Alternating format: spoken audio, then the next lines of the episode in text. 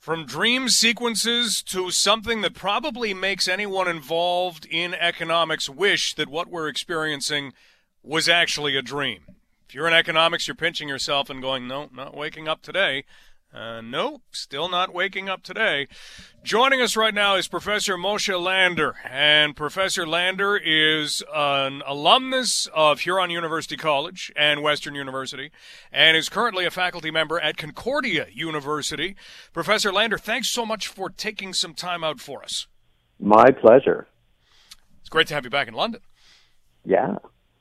Let's kind of look at the world of economics right now is there any kind of precedent that you can turn to to say, okay, uh, here's a plan, or is this just a completely blank slate for what is about to happen or is still happening?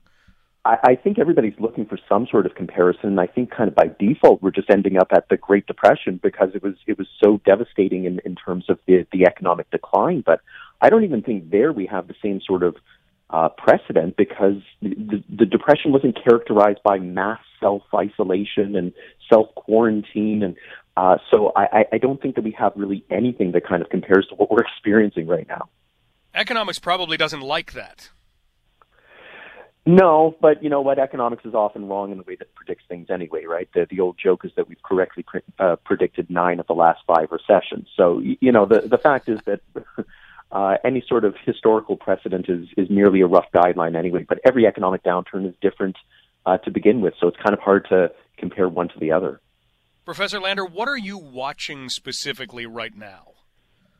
You know, there's a trade-off right now that, uh, like any good economic story that involves trade-offs, you have to kind of weigh the idea of the, the economic damage that's being done versus the health damage that would be done if we try to kind of lift the restrictions on businesses or movement of people. So, you know, there's there's a point right now where I think all of us are willing to accept this idea of being locked down and isolated and not being able to go to work, um, in exchange for the idea that it, it's going to increase the greatest amount of people that survive this thing. But you know, as the weather gets nicer and as um, you know our, our psychological states start to kind of fray by being locked down, uh, at what point are we going to say, you know what, uh, forget the health issue here. We need to get outside. We need to get back to work. We need to be doing something productive with our lives. And you know, when does that tipping point come? And will it come before there's uh, efficient testing and uh, even a vaccine?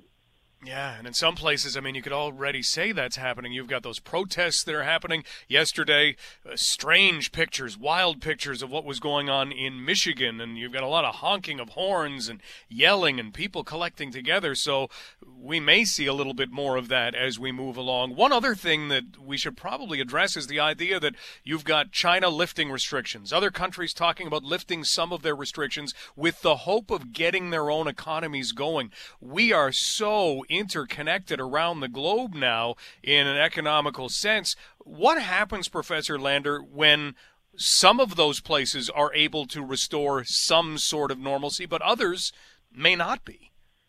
Well, you know, you can almost view it as as the opposite of when we were going to shutdown mode, right? So uh, China, Italy, South Korea, they went into shutdown mode uh, much faster than we did here in North America. So we're almost kind of experiencing now the reverse end of it, that where they were shut down while we were still operating, and what sort of damage was being done to supply chains and businesses and access to uh, kind of those deep sort of links to China, the same thing's going to happen in reverse. That great that they can gear up their economy, but if there's no consumers on the other end looking to buy their goods, what good is it on their end either? So, you know, they're they're going to experience maybe coming out of it faster, but uh, they went into it quicker. So, I, I think all of us are going to have to wait till everybody is kind of safely on the other side of the the flattened curve before we can really see uh, a true global recovery. Sounds like patience will be the ultimate virtue. It will be, yes. Well, Professor Lander, thank you so much for your insight and for your time today. Let's talk again. Anytime you want, and uh, when the Knights are back up again, uh, we'll, we'll definitely talk about that too. Hey, I'm I am in. Thanks so much for taking the trip, even if it's over some phone lines into London again. We really appreciate it. You got it. Take care. That is Professor Moshe Lander, graduate of Huron University College and Western University, and now a faculty member at Concordia University. So, taking a look around at the global economy, and there's that word again patience. and it's going to be a tough one. It's a tough one for some people already. You know, is the the theme this week, and for better or for worse, has been when.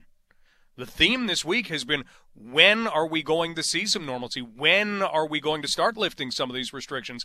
And the answer is still not now, even though so many countries are at least considering this and so many world leaders are trying to figure out how do we do this and not have some kind of setback where we kind of turn back the clock and risk exponential spread of COVID-19. And that's a question nobody really has an answer to. There's no easy answer to that. Do it slowly, do it incrementally. Okay, yeah, fine. But how?